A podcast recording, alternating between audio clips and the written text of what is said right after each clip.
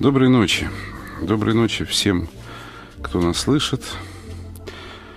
В эфире программа «Серебряные нити». И я, ее ведущий, Александр Данилин. Снова рад приветствовать всех, кто участвует в нашем ночном разговоре о нас с вами, о наших душах, о том, что с ними происходит, и о том, как найти ниточки, ниточки понимания и любви по отношению друг к другу. И хотя сегодня нас, наверное, слушает меньшее количество людей, поскольку сегодня по техническим причинам не работает первая кнопка громкоговорителей в ваших домах. Но я надеюсь, что кто-то там в эфирной тишине ночью слышит нас по УКВ на волне 66,4 МГц. И как всегда, напоминаю вам, извините, наши телефоны. Наш телефон в прямом эфире 250 07 01. 250 07 01. И сразу хочу напомнить телефон нашей редакции 955 8989. Это телефон, по которому вы три дня в неделю, во вторник, в среду и в четверг можете задавать свои вопросы, и мы обсудим их уже ночью, тогда, когда начинается наша передача. Сегодня мы хотели поговорить о тревожном и странном факторе нашей жизни, который, может быть, с годами стал абсолютно незаметен. Мы хотели поговорить о том, как средства массовой информации, и, наверное, в первую очередь телевидение, потому что именно оно заполняет наши дома, влияет на наши души. Как мы взаимодействуем с ним, насколько многое в нашей жизни определяет телевизор – эта тема очень волнует меня с тех пор, когда во время пожара в Останкино на время отключились телепередатчики, и знакомый голубой огонек, хотя мне кажется, он давно уже другого цвета, на некоторое время погас. Э, знакомые мои доктора со скорой помощи говорили, что в те дни было самое большое количество вызовов на тему острых сердечно-сосудистых заболеваний. Еще большее количество, чем их, э, чем их случалось в действительно жуткие для Москвы дни. Например, такие, как дни терактов. Ну вот и сегодня такой день. И так как мы одновременно говорим о средствах массовой информации, то если кто-то захочет обсудить происходившее сегодня и понять свою и нашу реакцию на те беды, которые обрушились на город, мы ждем ваших вопросов и можем вместе в этот ночной час поговорить о том, что происходит. А я для того, чтобы начать разговор о телевидении, хотел предложить, как всегда, одну короткую историю. На сей раз это будет история из мифа. А, мне вспоминается почему-то классическая э, в этнографии история и мифология одного из австралийских племен народности под названием Аранда. Так вот, согласно мифологии этого древнего племени, Божество, их божество по имени Нумбакула.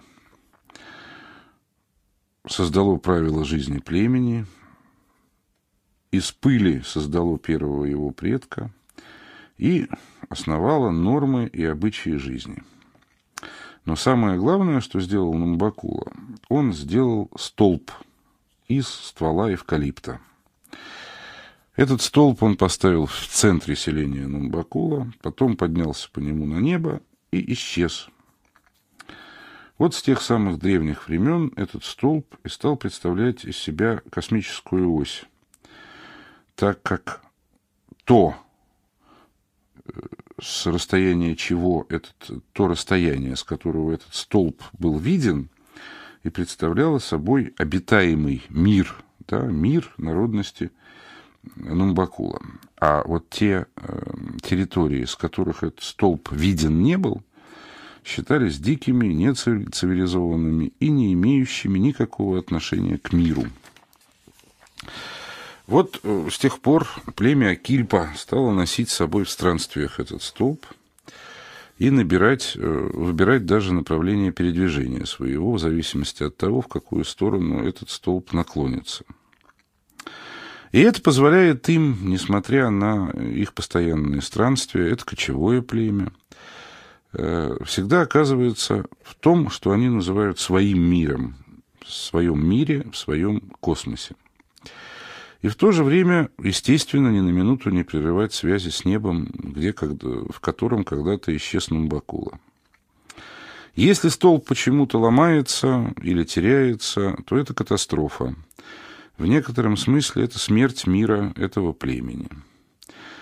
Э, и существует описание этнографов, которые наблюдали отчаяние, при поломке вот этого столба, который должен быть виден, виден со всех точек мира. И когда этот столб ломается, племя буквально замирало, и жители его, люди этого племени, из полной растерянности переходили в состояние ступора, такой вот искусственной смерти. И вне э, видимости этого столба жить они действительно не могли. То, что я хотел спросить всех, кто нас слышит в этот ночной час, сводится к одной простой вещи.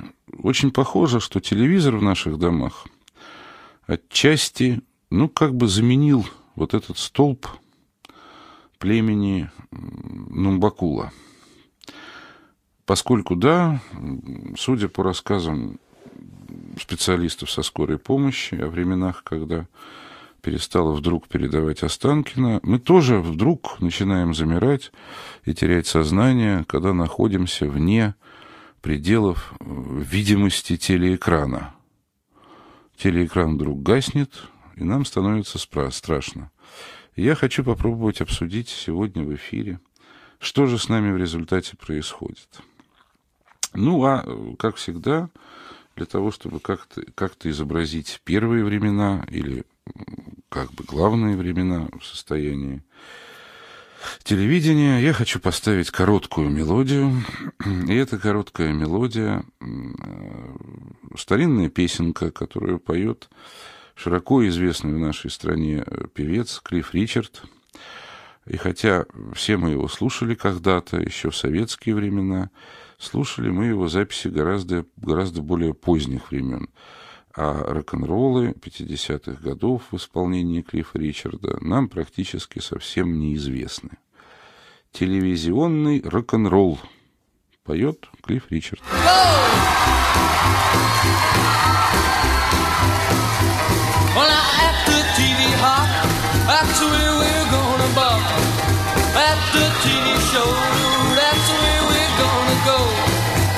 put your books away.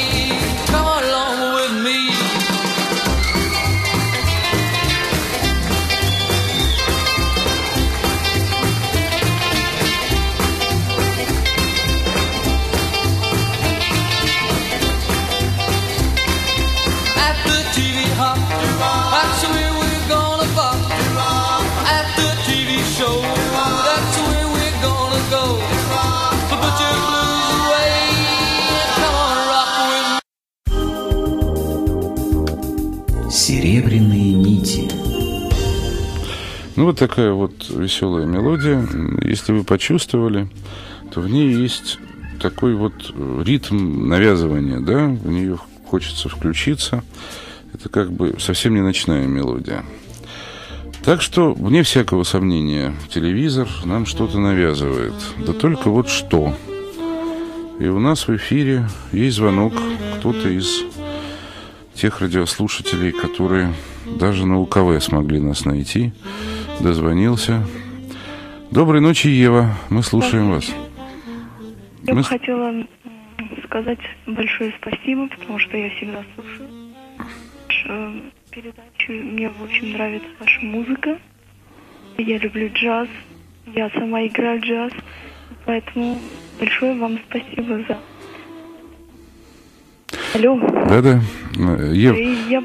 Ага. может вы нам каким-то образом оставите телефон в редакции, передадите свои записи и мы, в- вашего исполнения, и мы с удовольствием поставим их в эфире, потому что мы да, стремимся к тому, чтобы наши радиослушатели э, находили какое-то самовыражение здесь, вот э, в эфире «Серебряных нитей».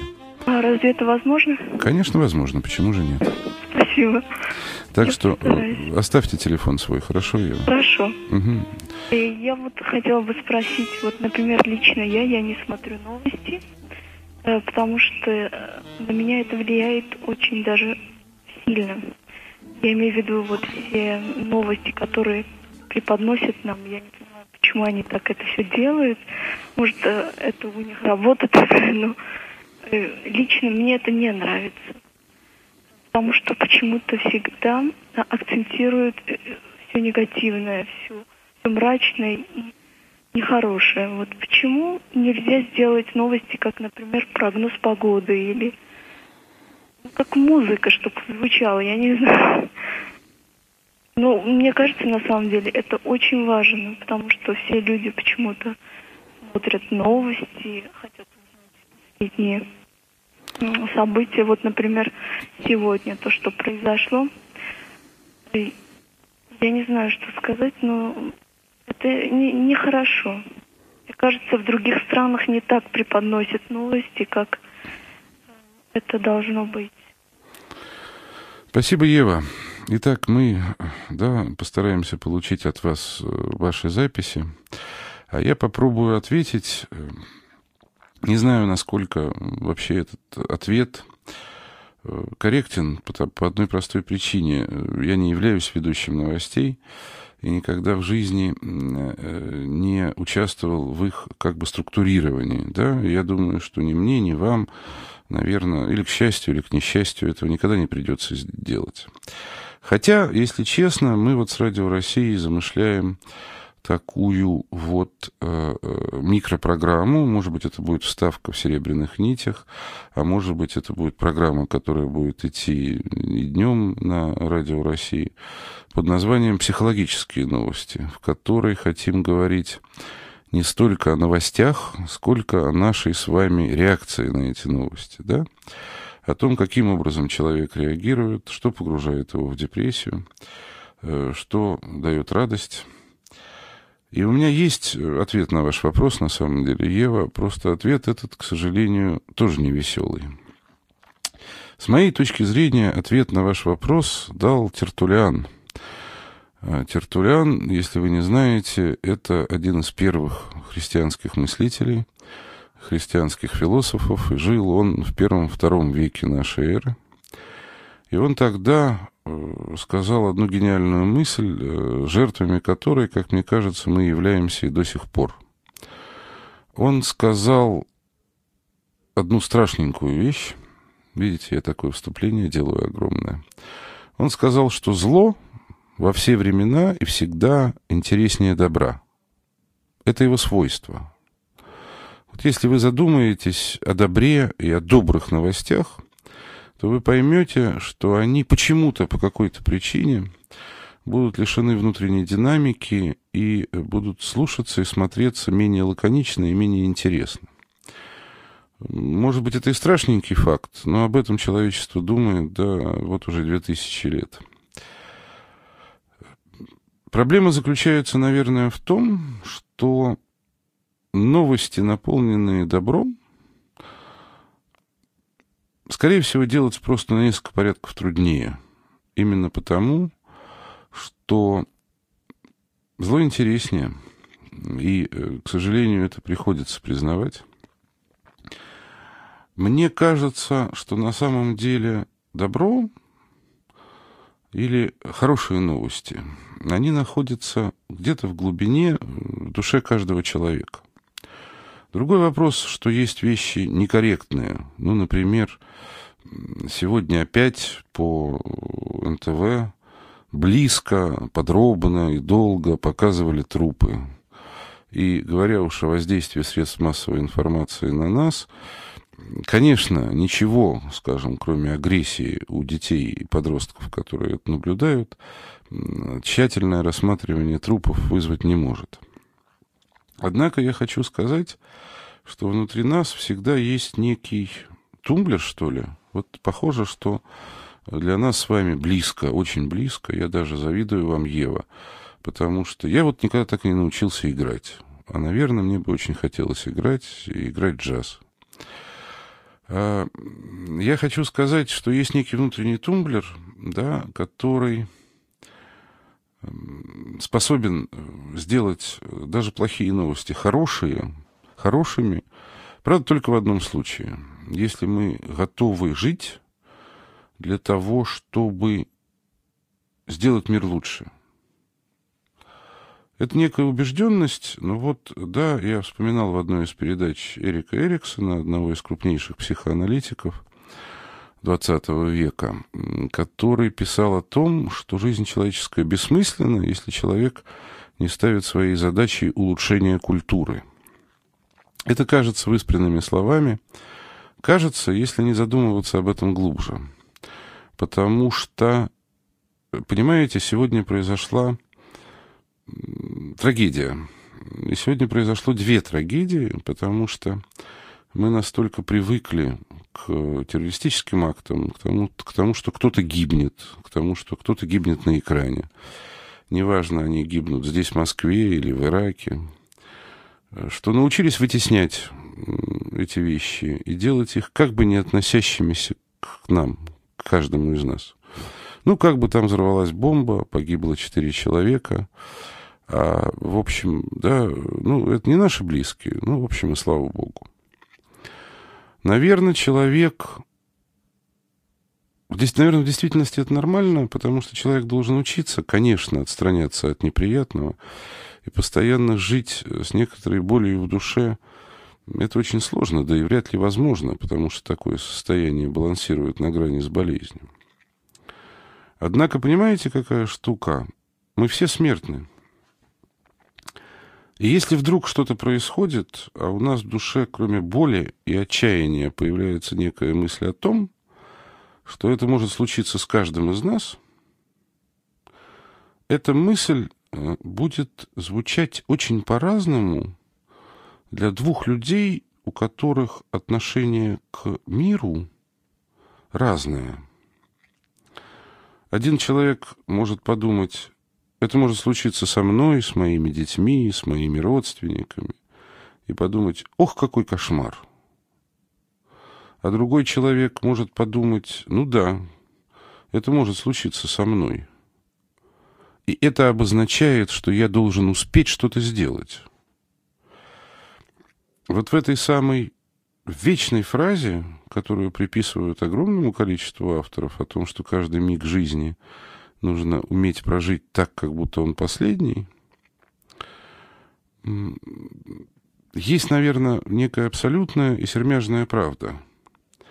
Правда, которая заключается в том, что вы запишете мелодии. И это будут мелодии вашего одиночества, вашей любви, которые обязательно услышит кто-то еще. И кому-то еще на свете станет теплее. И если этих мелодий не останется, то это значит, что мы будем просто сидеть, единственным и главным нашим занятием будет бояться. Бояться следующей плохой новости по телевизору. А если эта плохая новость вызывает во мне мысль, что я должен успеть, ну, успеть сказать вот здесь в радиоэфире какие-то слова, успеть написать какие-то книжки, успеть поставить ваши мелодии, успеть кого-то вылечить, то это значит, что мой страх смерти, а вне всякого сомнения, страх таких новостей — это страх смерти, отступает куда-то по одной причине — я должен успеть. Он, этот страх, замешан на самым главным. Мы разучились любить такие мелочи, как джаз. Для меня это очень важная фраза и совсем не абстрактная. Я имею в виду, что ни новости, ни программы новостей, а мы разучились радоваться тем мелочам, которые непрерывно случаются вокруг нас. Я очень долго говорил монолог в эфире, и он, наверное, уже немножко всех утомил. И я хочу привести вам, Эва, и всем, кто сегодня может нас слышать, еще один маленький, но замечательный пример. Была такая итальянская певица в 70-х годах, не совсем джазовая певица, звали ее Мина. Она огромное значение имеет для итальянской песни, примерно такое же, как пиаф для французской. Ну, или там Алла Борисовна для нашей. И э, это дивная песня, которая э, рассказывает о еще одной мелочи. Вот в, в э, Японии и в Китае есть, как вы знаете, чайная церемония. И на самом деле это не молитва, это всего, всего-навсего питье чая, но питье чая, которое на некоторое время оставляет человека с ее душой и с ее внутренним светом. Когда-то также во Франции пили кофе. Когда-то также в Италии пили какао. Это песенка об этом и о том, что вот этот момент, когда я завариваю какао для своей семьи, осветляет всем душу, и тогда вот так, такая простая вещь, как питье, такого простого напитка, который мы все себе можем позволить, против, противостоит всему тому, что мы можем услышать с экранов телевизора или увидеть в своей жизни.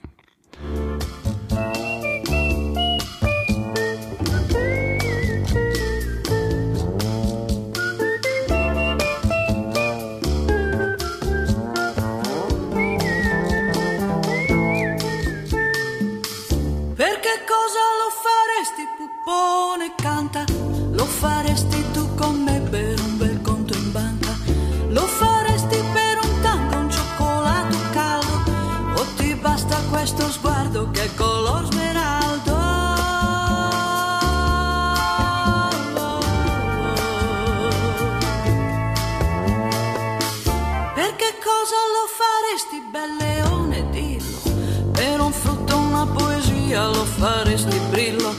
Come posso mai tentarti, dimmi tu dolore, perché cosa lo faresti tu con me l'amore? Cacao, cacao, cocco, cocco.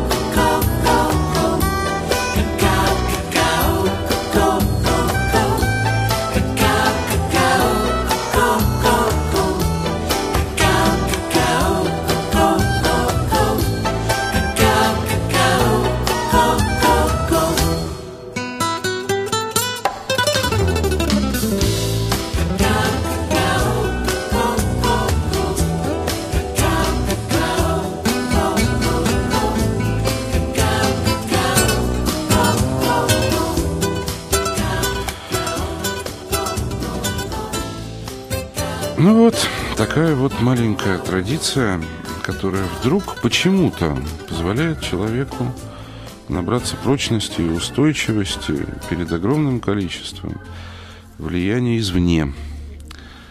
И я хочу еще раз напомнить, вдруг кто-то все-таки слышит нас в этот поздний час. Телефон нашего прямого эфира 250 0701 250 0701. Мы ждем ваших звонков с мнениями, отзывами, историями и вопросами. А мне сейчас хотелось бы подключить к эфиру нашего редактора Марину, которая прочтет те вопросы, которые поступили к нам до прямого эфира, вот на телефоны, которые были включены с 6 часов вечера. Здравствуйте. Здравствуйте, Александр Геннадьевич. Добрый ночь. Вопросы такие. Насколько велика степень влияния средств массовой информации на человека? Одна из читательниц, вернее, слушательниц говорит, что э, считала, что только 5% людей не поддаются влиянию извне, а остальным 95% можно внушить что угодно, если говорить на определенную тему с утра до вечера. Вот правда это или нет? И еще один вопрос. Правда ли, что разные люди имеют разную внушаемость? Ну вот на одних действует печатное слово – и они не подвергают сомнению все, что читают в газете или журнале. А другие подвержены внушению со слуха. Радио для них – это истина в последней инстанции. А вот кого-то только телевизор может убедить. Ну вот ответьте на все эти вопросы нашим слушателям. Спасибо, попробую. Хотя, на самом деле, я думаю, что это один и тот же вопрос. Вопрос, который связан с одной очень простой вещью – Человеческая внушаемость в действительности зависит от одной вещи, которая очень сложно определяется словами. Это, наверное, та же самая вещь, о которой мы говорили, когда говорили о взрослении. Может ли человек на что-то опереться внутри себя? Существует ли это у этого человека что-то, некая точка отсчета – с которой он может сравнивать ту информацию, которая поступает к нему из средств массовой информации. Потому что если для наших де- детей телевизор становится тем шестом Акильпа, о котором я рассказывал, то первое и главное, что с нами происходит, мы с вами становимся подвержены десяткам, сотням, а если брать на протяжении какого-то времени, то и тысячам разных точек зрения, которые выражают создатели новостных программ, создатели журналов, создатели радиопередач, если хотите. Самое главное, что происходит в результате, даже не то, внушаемый мы или нет – а та проблема, что внушают нам сразу сотни разных вещей. Да? Вместо некого единого центра, с которого виден мир, некой иерархии ценностей, некой иерархии знаний. На место этой иерархии встает изменчивость. В результате человек превращается в существо – которое не имеет никакой точки зрения. И вне всякого сомнения это существо абсолютно внушаемо. Когда внутри пустота, в эту пустоту, в общем-то, можно заложить все, что угодно. И что, собственно говоря, благополучно и происходит. Правда? Ведь то, что угодно, то и закладывается. Э, у нас есть звонок. Вадим, доброй ночи. Здравствуйте. Мы вас слушаем. Э, я бы хотел ответить на ваш вопрос, который был задан в самом начале программы. Можно да, это сделать? Да, конечно. Э, на мой взгляд, э, средства массовой информации делают из, из человечества, вообще из любого человека, общество потребления. Им, я не знаю, по какой причине это происходит все, но Э, скажу свой опыт. Я перестал слушать э, новостные программы э, после разговора с моим знакомым. Он работает в торговле, вот, и он рассказал мне такую одну историю, что был какой-то продукт, он перестал продаваться у него. Вот, и приходит к нему дворовец его и говорит, вот нужно за заказать этот продукт. Э, он говорит, ну вы же мне приходили вчера и говорили, что этот продукт продается плохо. Он говорит ему, а вы включите телевизор и посмотрите, идет реклама. Просто идет реклама. И люди э, э, спрашивают этот товар. Вот еще. Мне стало немножко страшно. Да, Вадим, я думаю, что вы э, абсолютно правы. И если позволите, прежде чем продолжать э, разговор на эту тему, это даже, по-моему, не ответы на вопросы, а просто разговор, я хочу э, поставить песню, мелодию написанную, спетую человеком, который когда-то еще в 50-х годов это почувствовал. Это мелодия о том, что нас превращают в машины желания, да? В машины, которые на самом деле никому и ни зачем не нужны. Они нужны только для того, чтобы потреблять и испытывать от этого удовлетворение. Знаменитый певец, один из создателей стиля забытый ныне, как и большинство певцов, которых я ставлю, один из создателей стиля, который так и называется «соул», что, как вы знаете, переводится как «душа», поэтому этот стиль, наверное, ужасно близок к нашей передаче, поет песню, которая так и называется «Удовлетворение».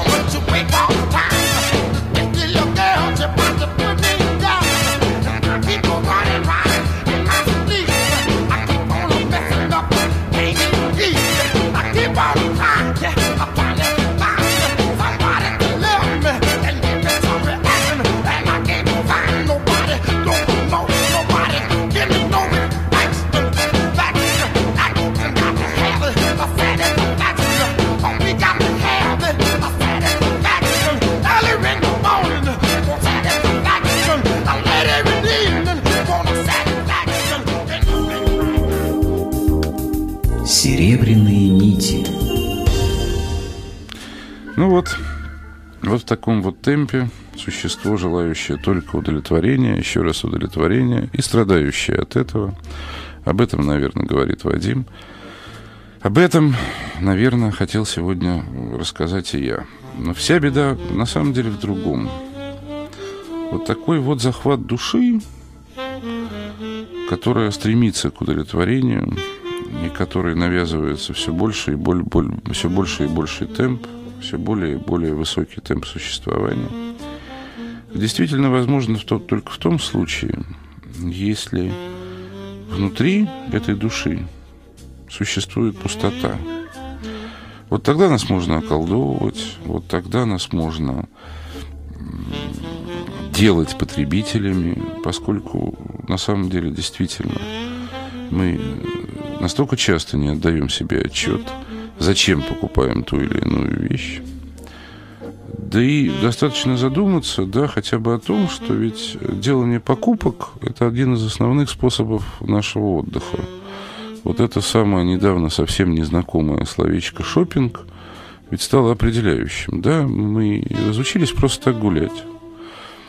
Мы разучились просто так смотреть на что-то красивое. Каждая прогулка с нашими детьми, она связана с тем, чтобы мы им обязательно что-то купили. Мы э, гуляем вместо красивого парка по гораздо более красивым магазинам. Зачем? Имеет ли все это смысл? Имеет ли смысл накапливание вещей в доме? Мы все вдруг стали чем-то вроде коллекционеров. И ненужных кухонных приборов у нас, по-моему, сейчас гораздо больше, чем нужных кухонных ножей. Все это может быть связано только с потерей нами чего-то. И эта потеря очень часто является потерей самого себя. Некоторого ощущения собственного бытия, его ценности и его смысла – и я думаю, что все наши передачи, может быть, это и есть главная задача серебряных нитей, попробовать нащупать, что это такое. Я предлагаю попробовать э, тем, кто нас еще слышит, сделать одно простейшее упражнение для того, чтобы оценить, а насколько мы внутренне готовы управлять сами собой. Упражнение, правда, очень простое – попробуйте, как всегда, да, мы всегда пытаемся работать с воображением, поскольку что еще мы можем сделать на радио? Попробуйте закрыть глаза и представить себе в воображении некую пустоту. Ну вот у меня, например, эта пустота полной не получается. У меня получается что-то вроде неба и даже с облаками – во всяком случае, пустое и светлое пространство. Ну вот если вы смогли это сделать, то возьмите и проведите в этом пространстве горизонтальную линию. Линию такую, какой она вам представится. Если это получилось, то попробуйте поместить в центре этой линии человечка – Человечка в том смысле, в котором вы понимаете это слово. У каждого получается свой человечек. И если кто-то продолжает нас слушать, мы будем вам очень благодарны. Если вы вспомните наш э, телефон прямого эфира 250-0701 и позвоните или по нему, или в редакцию и расскажете, что же получается с вашим человечком. Так вот, если человечек появился на середине этой горизонтальной черты, то дальше попробуйте заставить его двигаться. Сначала просто шевелить ручками и ножками. Потом поворачиваться направо и налево. Потом, может быть, даже танцевать, если вдруг это получится. Вот, собственно, все упражнение. Я говорю медленно, чтобы у вас была секундная пауза, чтобы открыть глаза и снова меня послушать. Так вот, я не знаю, позвонит ли кто-нибудь из слушающих нас в эфир и расскажет об этом. Но я знаю другое, что огромного количества э, моих пациентов не получается заставить человечка двигаться. Или он двигается как-то очень угловато, или сам этот человечек ужасно искусственный, кукла, или какой-нибудь э, рисунок из мультика. Вот этот вот человечек в традиционном представлении некоторых психоаналитических систем на самом деле образ самого себя. Вот насколько он искусственен, настолько искусственным вы чувствуете себя. Насколько он не может двигаться или двигается как-то угловато, настолько вы не можете заставить себя действовать и поступать гармонично в связи со своим внутренним самоощущением. Насколько этот человечек бесцветен, настолько бесцветно вы себя ощущаете. Очень многие видят марионетку, которую дергают э, какие-то уходящие туда же в пустоту нити. И это обозначает, что человек ждет какого-то внешнего управления, ждет подсказки. Что касается... А, у нас есть звонок. Добрый... Да чем хочешь, я буду говорить-то. Нет, связь не получилась. Вот, а, что я еще хочу сказать? Я хочу сказать, э, ответить на те вопросы, которые связаны э, с тем, каким образом на нас воздействуют э, средства массовой информации. И хочу поговорить сегодня, раз уж речь сошла о телевидении, то хочу два слова сказать о нем и о разнице между телевидением и радио. Дело в том, что я, правда, это совершенно честно и искренне, я очень люблю радио, люблю с детства вот этот волшебный голос откуда-то из приемника. И, наверное, поэтому понимаю одну простую вещь. Человеческое мышление работает э, следующим образом. Причем это не мои, конечно, измышления. На самом деле это представление, которое впервые ввел в наше, в наше сознание Иван Петрович Павлов, абсолютно легендарный отечественный физиолог. Именно он говорил о существовании первой и второй сигнальных систем и о существовании речи и э, речевых конструкций – и о существовании зрительного воображения и зрительных конструкций. Приблизительно наше с вами творческое ассоциативное мышление работает так. Мы читаем в книжке некоторый текст, ну, например, слово или словосочетание или предложение. В ответ на то, что мы проч прочли, у нас в голове возникает образ. Да?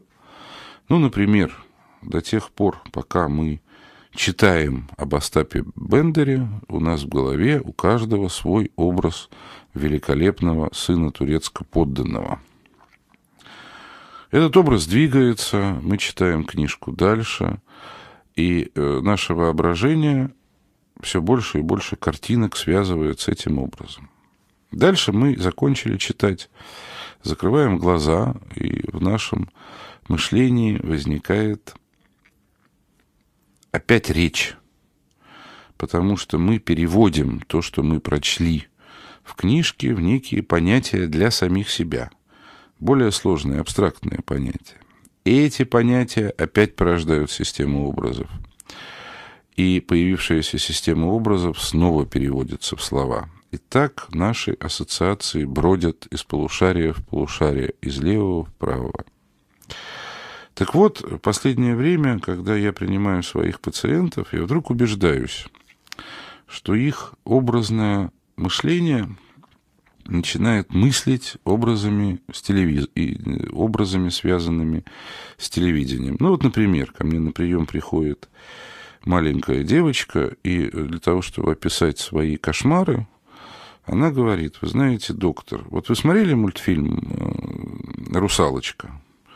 Ну, наверное, взрослые знают, что есть такой диснеевский мультфильм. Смотрел, говорю я. Она говорит, вот там была такая осьминожка, так вот эта осьминожка ночью за мной по комнатам бегала. А я хочу обратить ваше внимание на то, что это не девочкино воображение, которое заставило ее эм, чего-то бояться. На самом деле образы ее воображения, пусть даже страхи, поскольку страхи у детей ведь вещь абсолютно нормальная. Это мы, взрослые, не очень умеем к ним правильно относиться. Но это не ее образ, это образ, который прекратил ее цепочку ассоциаций. Она начинает бороться не со своим кошмаром, а со осьминожкой из диснеевского мультфильма. Вот в чем дело. И дальше нек, некой новой понятийной системе, системы на, этой, на этом образе не образуется, поскольку она знает только один способ борьбы с этим кошмаром, тот способ, который, собственно говоря, излагает последовательность мультфильма. Я думаю, что этот разговор нужно продолжать и продолжать, потому что самое главное в нем, то, что я бы хотел сказать, что нам нужно сегодня вместе с вами учиться для того, чтобы сопротивляться тому, что нам навязывают, для того, чтобы э, учиться преодолевать внутреннюю пустоту, нам нужно находить в себе вот ту самую, вот, пусть маленькую, но светлую традицию, как э, то самое какао, да, в песенке. И мы с вами будем это делать. Для этого существует передача «Серебряные нити». И сегодня наше время подходит к концу, и я прощаюсь с вами. Спасибо всем тем, кто смог дозвониться нам, несмотря на то, что мы сегодня существовали только в эфире забытого советских времен УКВ. И на прощание я хочу вам поставить песенку, которую поет знаменитая и тоже потихоньку забываемая у нас певица по имени это Джеймс. Это блюз, и блюз, который называется «Полная ложка».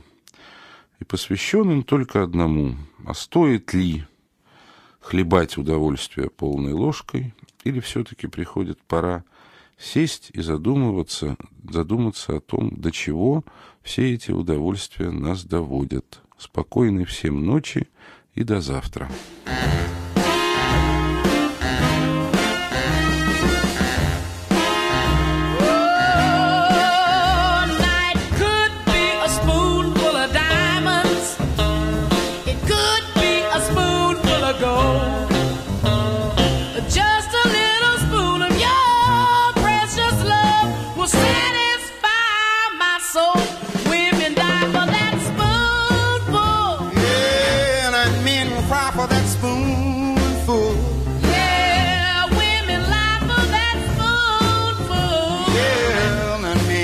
That spoonful. Yeah, yeah. that spoon, that spoon, that spoonful. Yeah, it could be a spoonful of coffee. It could be a spoonful of tea. Not a knife, not a fork, but a spoon baby, is good enough for me. Men lie for that spoonful. Yeah, women die for that spoonful. You know they sigh for that spoonful. Yeah,